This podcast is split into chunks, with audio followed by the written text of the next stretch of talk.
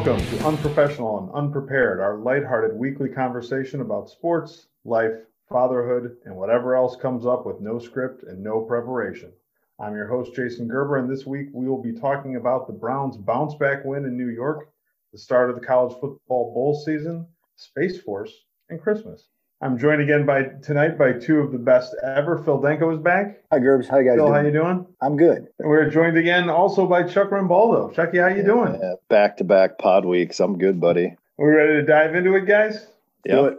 All right, Phil, let's start with you. Do you believe you arrived at this moment in your life because you subconsciously willed it or because you were destined to be here? I, I consciously willed it. I actually brought it on. And I said, I am going to be on the podcast for a third time by episode five. And here we are. All right, well done. That, that's excellent manifesting, Phil. Why don't we go ahead and uh, move into segment one? We'll do our home game. We'll start, of course, with the Cleveland Browns, now 10 and 4 after a win that I think is really impressive and somehow feels like a better win than the Tennessee win, uh, and certainly better than the near win against the Ravens. But we had an offensive line that came in banged up and got even more banged up almost immediately, but still played great. Baker was outstanding, and the defense did everything that it needed to do to get that win. So, Chuck, I'd, I'd like to know what you think has changed with this team from earlier in the year and has them playing so well right now. Probably time with COVID in no real training camp and no preseason, no time for anything to really gel before or hit the ground running when the season starts. You're seeing, like I said last week, an offense that's getting progressively better every week, not just at skill positions, but the line. So I think it's just time. Uh, they've had a chance to play together. It seems like they're more comfortable with the playbook, both offensively and defensively, even with injuries, uh, which was awesome to watch last night. It was another Sunday evening uh, that I went to bed happy, even though uh, where they lost. It was a great game. What do you think, Phil? I agree. I think watching last night's game, it was almost like a very professional win. Twice they got the ball on their own five and marched down the field and turned that 95 yard drive into touchdowns both times. They didn't do it with the big play. They just kind of chipped away at yardage and converted third down after third down. Yeah, I had our um, I had our stat department look into when the last time That sounds The- dangerously like preparation. it really sounds like preparation. when was the last time the Browns had two 95 yard touchdown drives in a game? Did it ever happen? Uh, We couldn't find anything. Oh, okay. So, We didn't look we didn't look real hard, but so we're back to being unprepared. yeah. um, that was the first time in the NFL that that has happened since 1920s Giants team or something. It was it was uh, I, I don't remember. I'm making that part up, but it was a long time ago. um, the uh, you know back to your question, I think the offense really looks good now. It looks like it can move the ball and score in many different ways. There's always the threat of the big play the pacing and the timing is working better and better every week because it's one more week of running the same system. So on the offensive side of the ball, despite some injuries to some pretty significant players, uh, they're really moving the ball well. I think that what surprised me about last night's game was it was pretty clear early on that they were going to struggle running the ball. The Giants have a good run defense. The offensive line, like I said a minute ago, is pretty banged up. And it felt like from the first quarter on, we need to rely on Baker to win this game. And that's exactly what he did. He was pretty flawless yesterday. I mean, good decisions on when to run or when to get rid of the ball, good decisions in finding people on third downs, good throws all over the field. That you know, the accuracy issues that he has had last season and I think earlier this year seem to be gone. So I mean, all around, I'm just really surprised to see that he was the guy carrying the team last night. Yeah, just his confidence, you can see it, right? It's because he's kind of a prick uh, if he doesn't play for your team. I would hate, probably hate his guts because he's always smiling and running around and tiptoeing and dancing. But to see him take over a game and be able to do it, and really his his only miscue kind of ended up being a touchdown where he should have thrown to a wide open guy, but hits Landry in a super tight window. So to me, it's just like he probably said, "Why not? Let's see if I can do it," and, and he can. So it Yeah. made me. It's amazing to watch good quarterback play, just because we haven't had it for so long uh, that everything seems amazing to me. last night when it came to him, whatever he was doing. He really is. Uh, I mean, I'm, i guess most quarterbacks are this way, but he is really a rhythm guy. Like he gets so into the rhythm of the game. What did he throw? Five incompletions total, I think, in the game. Yeah. He, he completed like that sounds good. of 33. I, again, I'm making that up. Check with the stat department. it was pretty impressive. And uh, to your point, Chuck, his quarterback play, even over the last three games, has been probably the best we've seen certainly in a Browns uniform in a long time. you know, that's for yeah. sure. So I'm not a huge fan of Cris Collinsworth. I think he had a fair point last night that Garrett doesn't look the same right now. Yeah, Different right. guy. Last night, definitely the week before. I don't know if you can say that it's anything else, but the fact that he had COVID and that may be impacting his play right now. He, he even came out and said it after the game, tweeted something even later after he talked about it, saying how it's he's still feeling those effects and that he had a massive coughing fit after the game and couldn't catch his breath and just how affected his lungs have been. But you're right. Like typically when I'm watching D line, I'm always isolating on him because he's so yeah. dominant. And last night night, he just looked like a very average defensive lineman or defensive end. Not a lot of strength, not a lot of speed. It, it's cool because the defense played pretty well. The other lineman did all right for him, but man, like I know in Phil being the medical advisor for the pod, like I know everybody's everybody's affected differently by COVID, and it just seems like you know Lamar Jackson's lungs didn't seem affected last week. Yeah, uh, right. right. But it sucks yeah. when it's your best player. Well, it's interesting because it slowly more information is coming out about Myles Garrett personally, and he basically said that every adverse effect you can suffer from COVID, he had it all. Like he he was really really ill, whereas I think other guys. Oh, he's not dead. That seems nope, like an adverse. Nope, that would be. Of Could be the worst. so I suppose all but one then. But you're right, Chuck. Like I was kind of just watching his play on certain plays just to see how he was doing. And, you know, in the past where he was like always backside pursuit no matter what, even if the play was running away from him, you know, because he was so fast, he would often catch that running back making a cutback or what have you. He he was just kind of being stood up by the the rookie tackle and you could tell he was just exhausted. He was absolutely exhausted so you start to wonder, like at the end of a game like that, where the Browns are up two scores, you hate to say this about Myles Garrett, but what's he doing on the field? You know, yeah. let's let's get him out of there, let him rest, and get someone in there that can breathe. I don't think Billy um, Bosa played any snaps yesterday.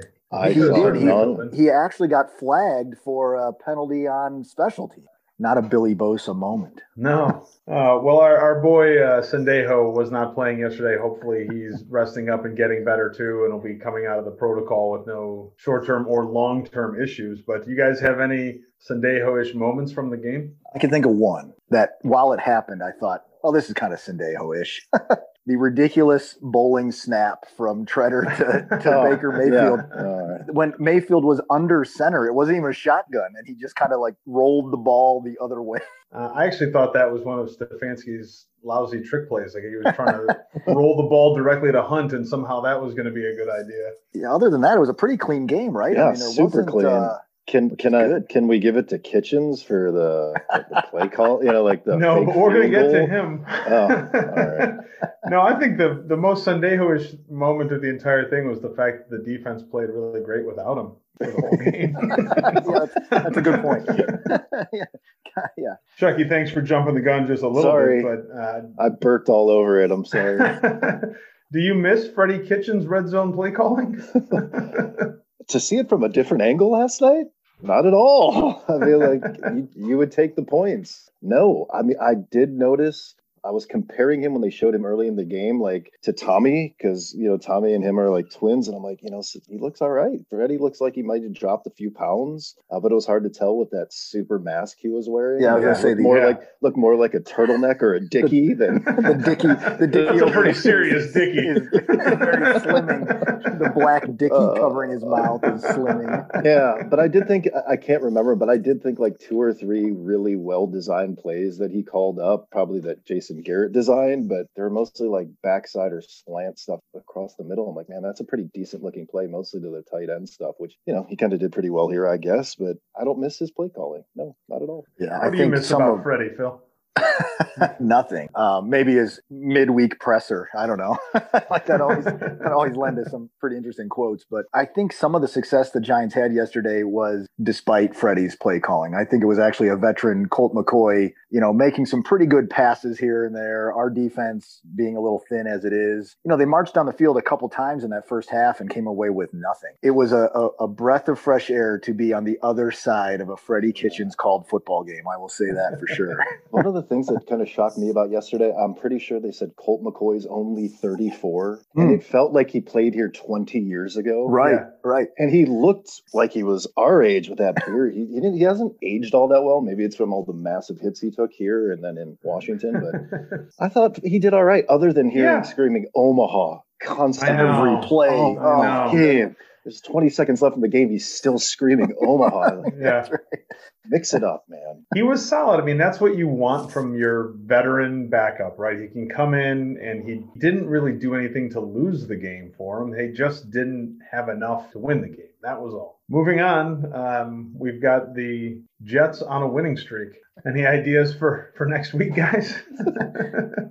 I got to think they go in there. I mean, really, they, return to the same field and take the same approach. Like just wherever we get the ball, just march down the field and put points on the board. I, I was uh, everyone was surprised the Jets beat the Rams, but maybe maybe that works in our favor. The, the chances of that team winning two in a row can't be that good, right? right. Right. But I, I want to see a Browns team getting ready to go into the playoffs. So go out there and handle your business. Don't rely on a bad team and you win, you know, accidentally. Go out there and just handle your business. I think they should steamroll them. The one thing I, I, like about this Browns team as they continue to progress is that they're not playing down to the level of competition. Doesn't you know like the teams typically have done that in the past, not Browns teams, but better teams than the Browns in the past. So I, I think they go in, like Phil said, they handle business, uh, hopefully run the ball a little better, I would assume, than they did against the Giants. And Baker stays hot, and, and then you match up really nicely against the Steelers. And you got to love the Steelers. We're recording this on Monday night, and it is beginning of the third quarter, and the Steelers are still losing 17 nothing to the Bengals right now. And Ben Roethlisberger is just throwing the ball all over the field, and I don't know who he's throwing to because it's not getting to receivers. Yards. He has 19 yards of passing, and it's in the third quarter. Don't you think uh, the Browns and the Ravens are playing the best right now in this division? Well, right this second, the Bengals are playing really well. Well, they're they've been mathematically eliminated. they have two wins. Don't tell them that. yeah, well, good for them. Uh, name their starting quarterback. I have no idea. The Ravens and the Browns are probably playing the best football right now in this division, and there's a chance that both of those teams make the playoffs. In addition to the division-winning Steelers, but probably just one of the Baltimore or Cleveland teams, right? I think 11 and 5 is going to be the number. I think that's the right. record that it's going to take to get in. And yeah, I agree with that. I, I think Baltimore and Cleveland could could end up eleven and five, and if everyone else is eleven and five, maybe Baltimore doesn't get in because they don't own tiebreakers against the Titans or the Colts like we do. I'm not sure. I guess an, I don't know. An eleven and five team can be like all of the wild card teams in the AFC could be eleven and five, and there could be four teams at that record. So one is kind of on the outside looking in. I, I don't know. I, get the stat. Get the stat division on this. But that's the thing is like we would have the the Browns would have the tiebreak over the Titans and the Colts, right? But we definitely wouldn't have it over the Ravens. Ravens, right? So we wouldn't. So then it comes. Feel like we need to play another game or something. yeah. How do we figure this out? There's got to be a podcast somewhere being recorded where the guys actually know what the various scenarios are right now, and they've yeah, that's so that's boring. Out they're providing good information to their listeners. That's absolutely boring. Who cares? It's like the guy on the NFL pregame stuff now doing the uh, percentages of the guy from the election that does the percentages yeah. now for. Yeah. Oh my God, he's got a lot of energy. We don't need that. no, we really don't. Any idea what the line for the Browns Jets game is, Chucky? I think it opened up at like 10 and a half, maybe maybe? 10 and a half or 11 yeah which figuring. is you know that's I, a big number. to, yeah the last time the browns were double digit favorites on the road uh, yeah on the road that's a big number. All right boys well i think we've chopped up the browns pretty well. Thank you. Why don't we uh, take our first break and we'll move into our on the road segment. This episode of unprofessional and unprepared is brought to you by the worst marketing firm ever WMFE is the industry leader in crafting terrible commercials designed for any audience. The ad guys at WMFE are the wizards behind such classically terrible but effective commercials like What's in Your Wallet, Jake from State Farm, and anything that combines Charles Barkley, Spike Lee, and Samuel L. Jackson. WMFE is ready to help you sell your product with its time tested combination of bad acting, bad writing, and Pavlovian repetition. Good marketing doesn't come from creativity or humor, and WMFE stands ready to prove this to its clients and an undeserving public just trying to watch a game. Want your audience to love your product but hate your brand? WMFE can and will make that happen. All right, welcome back to segment two. We go on the road and we'll start with the college football playoff, which ended exactly, I think, how we expected it to last week.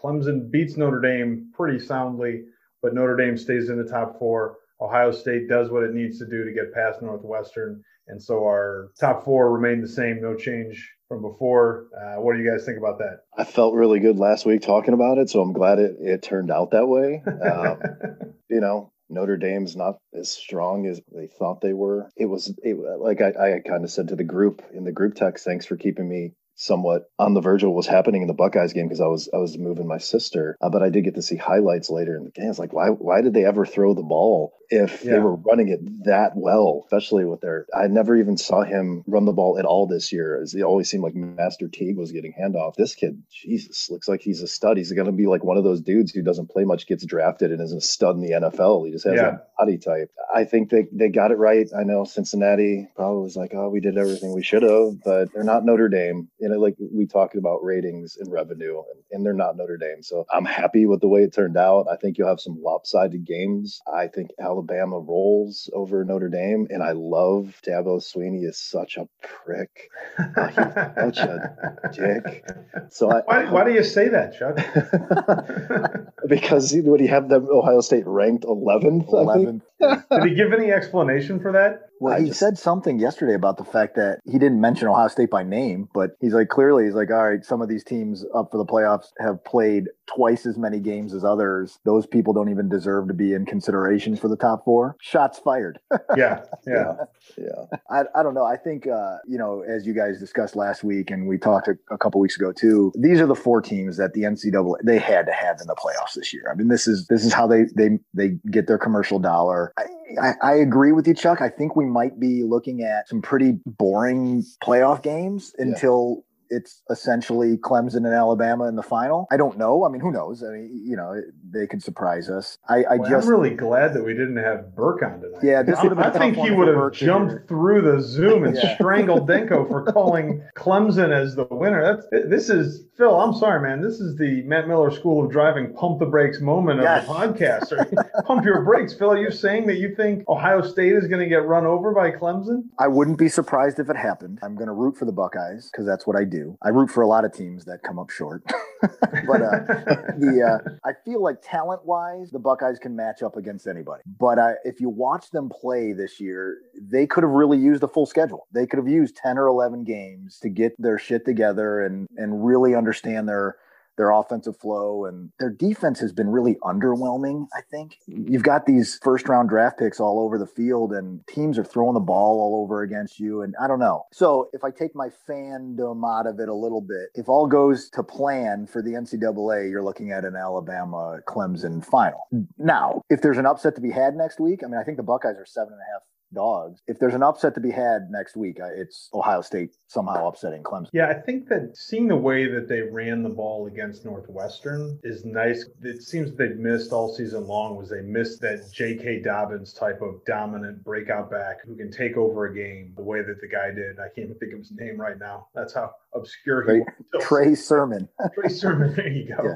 That's right. Yeah, just keep giving the ball to Sermon. It's nice to see them have that dimension because, like, Teague is a good running back, but he's not that guy who's going to break a game open for you. Defense is still a concern, but I agree with you. It's, it's almost like they should try to still get that Coastal Carolina game in exactly before, before the playoffs, just to just to shake some of the rust off. Because now, what yeah. do they have? Three weeks two week three weeks off before they play again it's two weeks right uh, january 1st is the is the game so they they miss a weekend in between right so the same thing they've been doing and they Yeah. They kind of seemed clunky coming out of that week off. Yeah. You know, Trey Sermon is a good running. I mean, he had a good game against the Buckeyes when Baker Mayfield was handing him the ball Right. for Oklahoma. You Right. know, uh, it's just Northwestern was trying to stop the Buckeyes running attack with guys that might play in the CFL, and Clemson's going to be stopping it with guys that will most definitely be playing in the NFL. We'll see. We'll see. Go Bucks.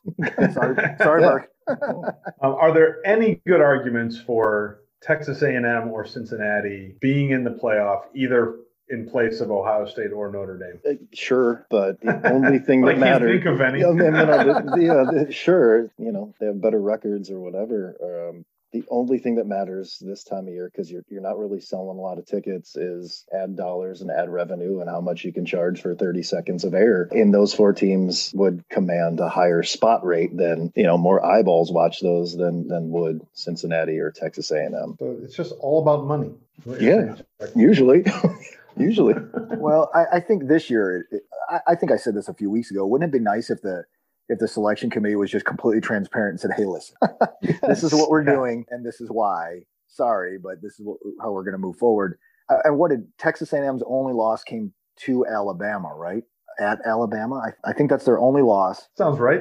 Sounds Yeah. right. Let me check with the Yeah. stat department. Yeah. Yep. They, Um, they agreed.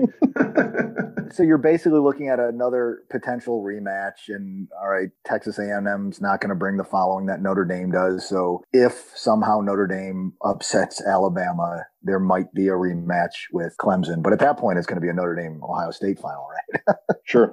Something. when- so setting setting the money side apart, given the crazy year we've had, isn't this the year that some non-power five conference team should get into the championship? And if they don't, isn't this really a sign that it's silly to have power five conferences and whatever they call the next level of conference down from that, competing for the same championship. Shouldn't we just separate out the Big 10, the Big 12, the ACC, the Pac 12, and let them play for their own championship and let these other guys, like the Cincinnati's or the, you know, remember when Idaho had teams that were good or something like that? You was know, like Boise State. Boise State. Boise State, Yeah. Idaho. I don't know- I don't They're still pretty good, actually. I think they're a top 20 team, top 25. But isn't this a joke? Like it, it's those somewhat smaller schools. It's crazy to call them that because they're still D1 schools. But those somewhat smaller schools are, never going to win the argument when they go 12 and 0 and you get to go back to them and say, "Yeah, but you didn't play, you know, this many ranked teams or you didn't play this tough a conference schedule and and, and so you don't stack up with even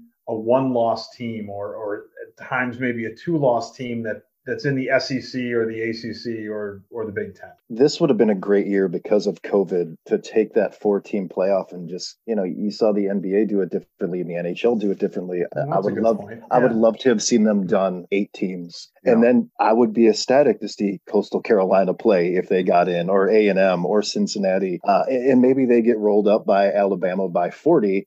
But that's not And much. then we can stop having this argument, right? Sure. There's a reason why Yeah. these Yeah. schools get in every year. I mean, like if you- if you think back, really, the only was Boise State, like the only small school that won against a gigantic opponent, and probably the greatest college football game I ever watched. But I, I would have liked to have seen eight teams this year, just because you know, like all bets are off this year with almost everything, and especially sports. So why not put eight teams in there and let Alabama just add Coastal Carolina or some team like Jeez, I might have to edit that. That's a good way to get COVID. I think.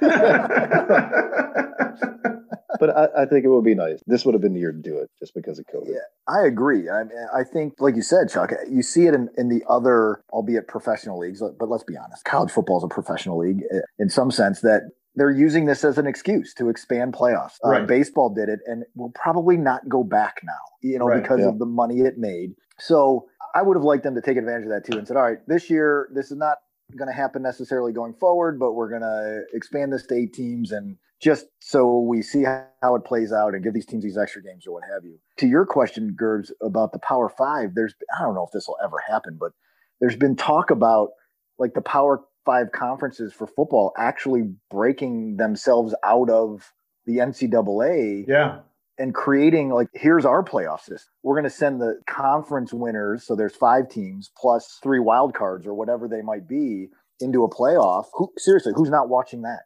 you know, I mean, Right. and then and then everyone else has their own tournament for some other trophy. I, I don't know. It And just the seems other thing about that that is that would be interesting is the fact that if they break out from the NCAA and from the BCS to run their own, well, not the BCS anymore, with the college football playoff, if they break away from those organizations and form their own football league, they don't have to follow any of those rules, and that would be fantastic to not be stuck with the NCAA's rules for for running those programs. So what do, what do you think from a legal point of view, I guess? What do you think is keeping them from doing that? From a legal point of view, I would have to think that they are bound in some way to the current system with contracts. So the current playoff system, it has to be contractual. Probably TV deals and stuff like that are also tied into that. I don't know what keeps these schools in the NCAA. And I don't know if it's there are rules that say like you, you're not allowed to break one sport out. You can't take your football team out of the NCAA without taking all of your programs out of the NCAA, which probably doesn't make any sense. So that, that I'm- might be it right there, actually. That might be, again, they're never going to be this honest where they say at Ohio State,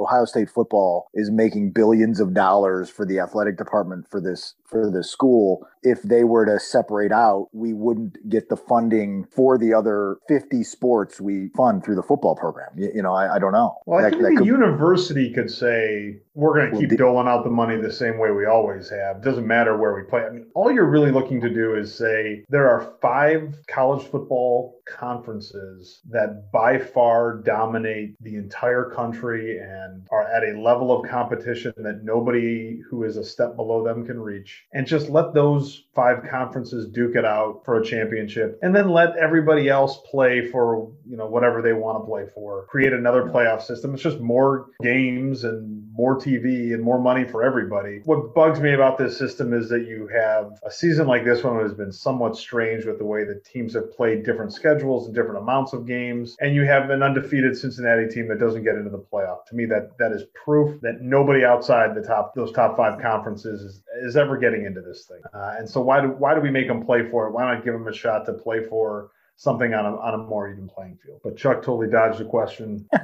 Biden answering questions at a debate or something like that, man. It slid right off. He made a that's how you great point on something else. And it, was, and it was really good and it was interesting, but it wasn't an answer to my question. Do you guys know when the college football bowl season starts? Jeez, probably tomorrow. Yeah, probably.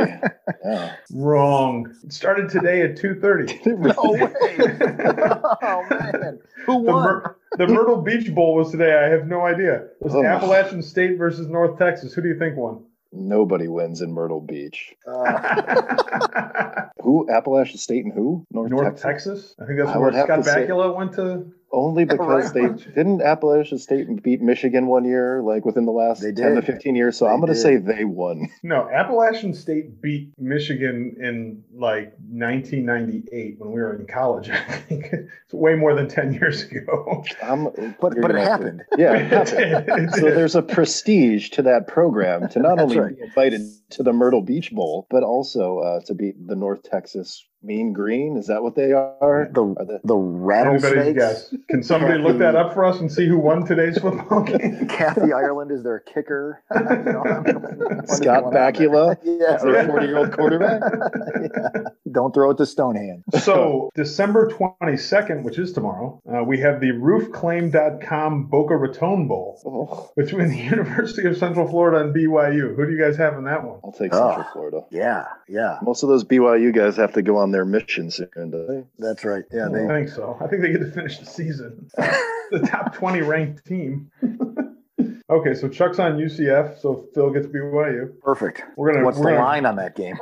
Do we have a line? We don't. Christmas Day. Don't miss the Camellia Bowl between Marshall and Buffalo. Oh, hey, And they like they, that. they Hey. play this thing in a stadium stadium called the Cramton Bowl in Montgomery, Alabama. That's some action right there. Let's get some Yeah, action. yeah. Some action. All right. So, who, Denko, who do you have? Uh, I'm going to go with uh, Buffalo to take care of the thundering herd from Marshall. I don't know what You the like the way. Jared Allen's been playing? Yeah, yeah, yeah. I like their all red uniforms. Am I thinking of the right team? I would take Buffalo too, even though I think both. Sorry, you got. Marshall. I'll take Marshall then, just because Randy Moss and Chad Henney went there. Right, right, and uh, Byron Leftwich too, right? Byron Yeah. Leftwich. Yeah. Yeah. Yeah, they probably have some eligibility left. They could probably Sure. suit up for that. So there, there are still a lot of bowl games, which actually surprises me because I would have thought COVID would have eliminated a lot of these Christmas Day through New Year's Eve bowl games, but it hasn't. December 30th is the Duke's Mayo Bowl between Ooh, Wake Forest and stuff. Wisconsin. Have you had Duke's Mayo? You made me buy it for our trip. Oh, that's year. right, It's, yeah. it's delicious. It's really good mayonnaise. So Wait, Chuck, who's you want playing Wake? Forest? It's Wake Forest and Wisconsin. I would take Wisconsin only because I haven't seen Wake Forest play any uh, anything meaning, meaningful but basketball in the last 30 years. So Yeah, I'll go with Wisconsin. I, I'm pretty sure Tim Duncan will be playing in that bowl game for, for the Demon Deacons, and uh, so so I get stuck with Wake Forest. We'll, we'll revisit these next week and uh, and see how you guys did. and if you could, in the meantime, please watch the games and let me know what happens. Sure. All right, fellas, let's take uh, take our last break and we'll head on to our off the field segment and talk some stuff that isn't sports related. Unprofessional and Unprepared is brought to you by this proud sponsor. Tammy, I'm getting really sick of something. Ugh, what's that? The kids? No, well, maybe a little. But really, I'm getting sick and tired of all this hair right on the top of my head. It's everywhere up there, and it's really bugging me. Jason, I think I know what you need. You do? What? You need Just for Danko Miracle Hair Remover. What? A hair remover? How does that work? It's easy. Rub Just for Danko Miracle Hair Remover on the top of your head and watch your hair disappear. Holy cow! A product like that must be really expensive. Huh, you would think, but you would be wrong. For less than the cost of two haircuts, you can be really bald every day. Should I try it? Hells yeah, baby. Other than your face, your body, and your height, Just for Denko Miracle Hair Remover will have you looking like Dwayne The Rock Johnson in no time. Just for Denko Miracle Hair Remover for Men. Sick of hair? Grab some Danko.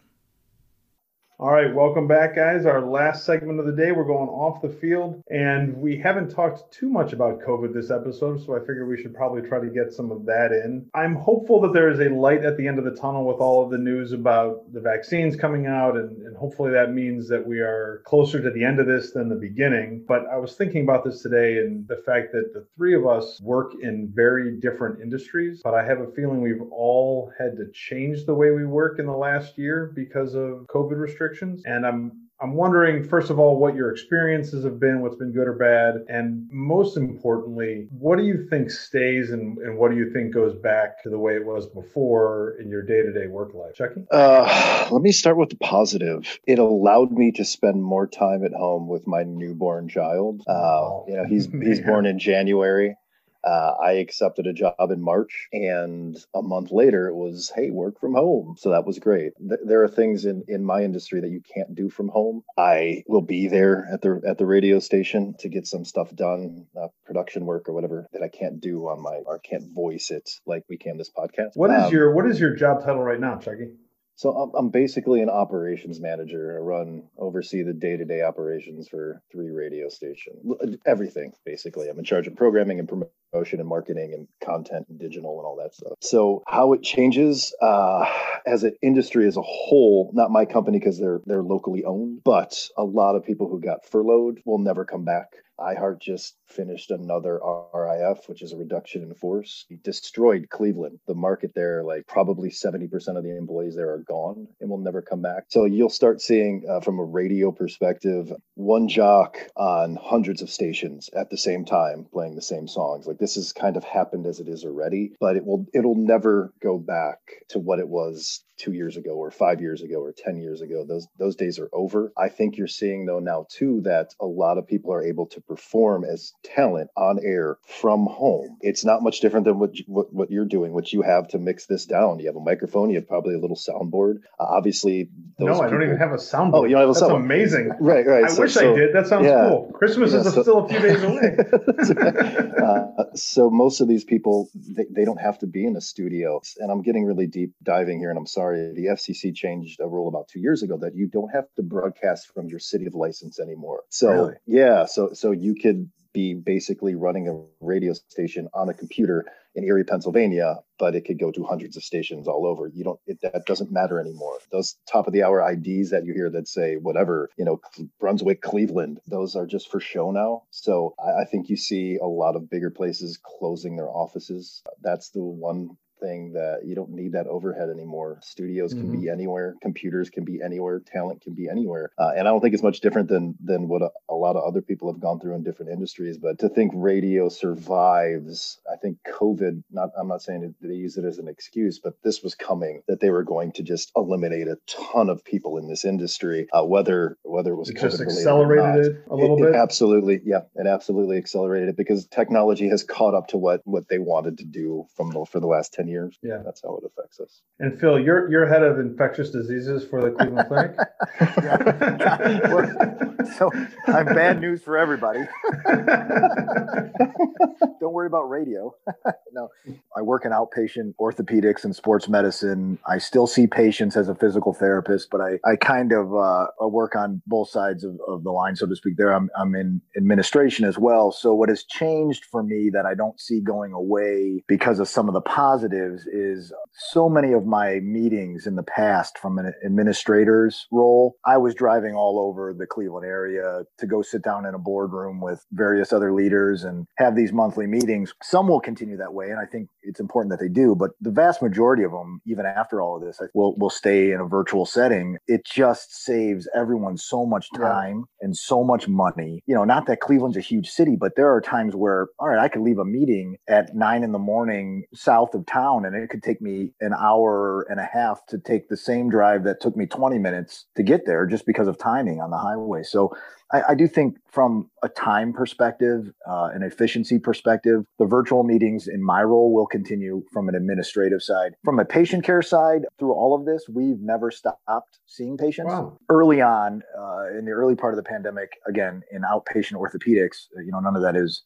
emergency type care. Our, our patient volumes decreased considerably, and we actually we actually moved a, a, virtual physical therapy option for some folks and some insurances actually paid for it. And it was kind of like an emergency ruling at the state level to allow that to occur just to carry some of these patients through their their post-operative care they're high risk. They couldn't come into the clinic. As you can imagine physical therapy is not really well done over a virtual right. platform. There, there tends to be you know, the physical nature of it. So either hands-on or, or some sort of mobility exercise type thing to get this person rehabilitated. We've rebounded all the way. We're back to not only patient volumes equal, but exceeding that of pre COVID. So, uh, so is and, the, the, virtual thing going to stick around? No, I, I think what's insurance providers have agreed to to reimburse for care done virtually by a physical therapist based on licensure. So I can only see someone, I could treat someone in the state of Ohio. They have to be in the state of Ohio, even if they're on their computer. Right. So un- unlike what Chuck was just describing, but they, they've extended that through the end of this year. Uh, they'll probably push that maybe some of them will decide to go another quarter into 2021 just because of what's going on in society. And the way they look at that is as an insurance provider, large insurance providers, if one of your subscribers has an orthopedic injury and it requires a surgical repair, if you don't, if you aren't allowed some sort of rehab, they're going to end up spending way more money in the long run because it's going to be a poor outcome. There's going to be years of continued care and these kind of things. So they were willing to let us guide these people virtually, where in the past there was never any kind of virtual sure. platform. Uh, it may stick around in some capacity, like maybe a post op follow up kind of thing. So the person doesn't have to come in, but the vast majority of that person's care would still be in person. So yeah, it's it's been interesting because unlike a lot of other industries, I've never stopped going to work. It just some of my job has changed slightly. You know, I had been working from home and working remotely since I left Vegas. The work that I was doing didn't change at all when the pandemic hit. I didn't have an office outside of my house to go to, and everything I did was online anyway. And, and so it really wasn't change. What I've seen in the last year is the rest of the legal industry starting to slide into that same mold where you used to have an issue if you wanted to take somebody's deposition by video you had to find a court reporter to go sit with the person wherever they were because you had to be in the, the witness had to be in the same room as the court reporter to be sworn in. And now, you know, because nobody wants to be in the same room with anybody else, we don't do that anymore. Now we all yeah. just agree that, yeah, we don't care where the person is administering the oath. It's, you know, they're on the screen. We see the person raise the hand and swear the oath. That's all we need,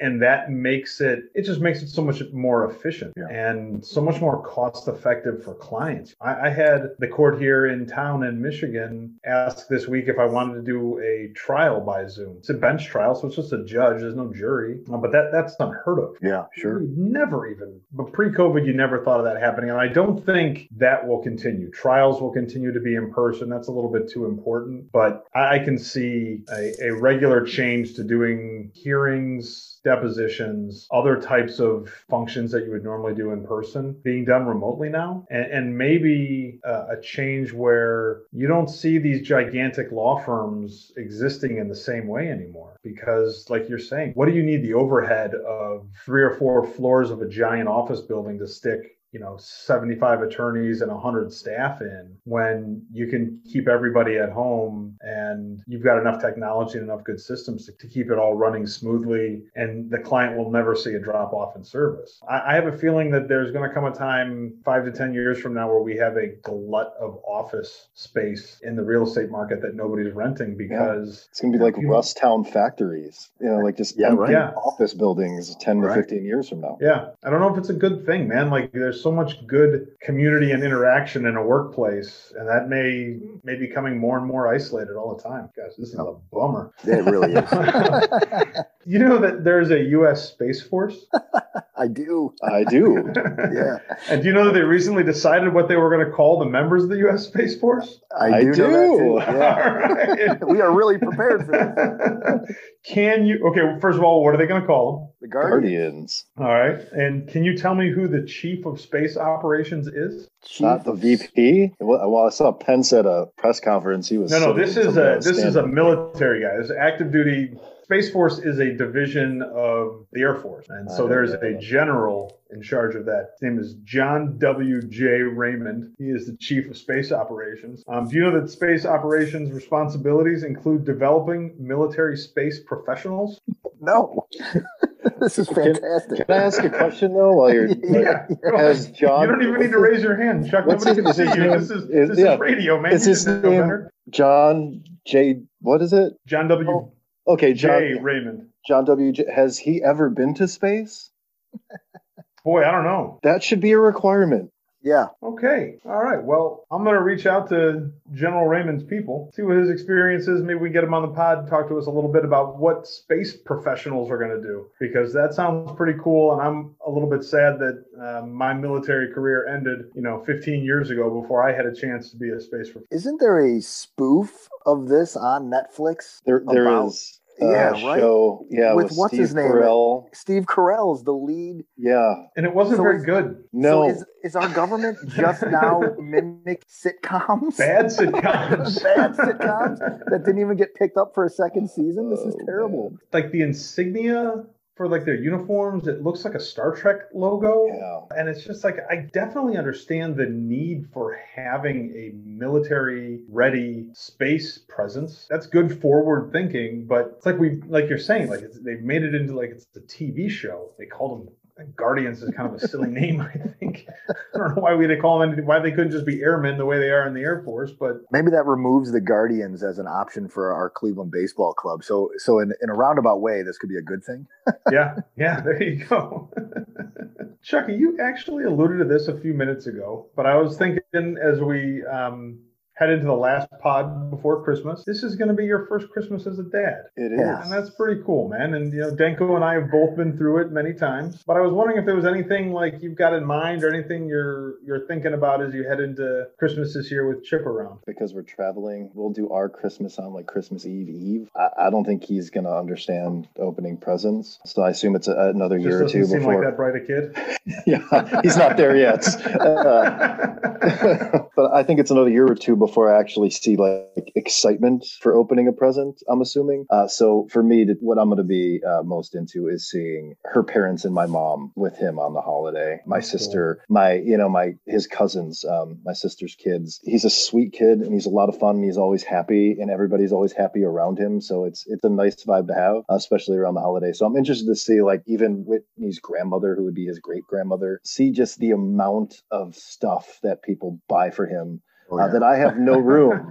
So I might Yeah. be sending. Uh, you guys might be getting Secret Santa all year long from me. Awesome. That's some like yeah, some like counting or maracas or something that makes Yeah, right. noise. But yeah, that's that's what I'm most looking forward to is seeing how the family welcomes a new member for this holiday. Cool. Yeah. Cool. And Danko, your boys are wonderful ages for Christmas Yeah. because they are definitely, I'm, I'm assuming they're definitely 100% into Santa and they get the holiday and they're going to be freaking out and be excited about it. Absolutely. Uh, you know, so my, my boys are, are six and four. Logan, who, who you guys brought up on the pod last week, I mean, minutes after sustaining a pretty significant fracture, was worried that he wouldn't be able to open his Christmas gifts. That was Oh. top of Oh, mind. that was top of mind. And I assured him that we would help him open all of his Christmas gifts. So that, yeah, they're at the best age for uh, Christmas. They're all in. They get excited. That becomes the focus, and it has been for the last few years. Like just to watch those kids wake up in the morning and dive into their gifts. Um, it's awesome. It's hard to describe. It's beyond like the birthday celebration. yeah, You know, it's yeah, it's Christmas is always different. it- at that age too, it's almost like oh, I can't believe Santa did it again. Santa did it again. this is That guy is nails. Yeah. he should be the Iceman. I like that we can take all these shots at Burke because he's not on tonight. so one of the, the the traditions that developed in my family once you know my brother and I had gotten a little bit older and we became of drinking age or at least close enough that it was acceptable was we we really started this holiday tradition of we would all get together and help like my mom and my dad cook. We usually eat a little bit earlier in the day so cooking would start at like 10 in the morning. And we would just start popping champagne at 10 in the morning and just drink champagne all day long. And um, it is a tradition that i have carried into my marriage. And one of my favorite ways to spend a holiday which i mean listen drinking on a holiday is not like a novel thing, but that was a thing that my family did together that I really liked. I was wondering if you guys have any of those family traditions that you took from your parents and you're you're bringing into your families now. Uh, for me, it was mostly start eating as soon as you wake up and you don't stop. Uh, and God, God bless my grandmother who's 98 and Eddie's still kicking. But you know, you'd end up Oh. in you end up on her side uh, from like midnight on and eating pounds of salami while you played video games. Uh, video games are always the thing.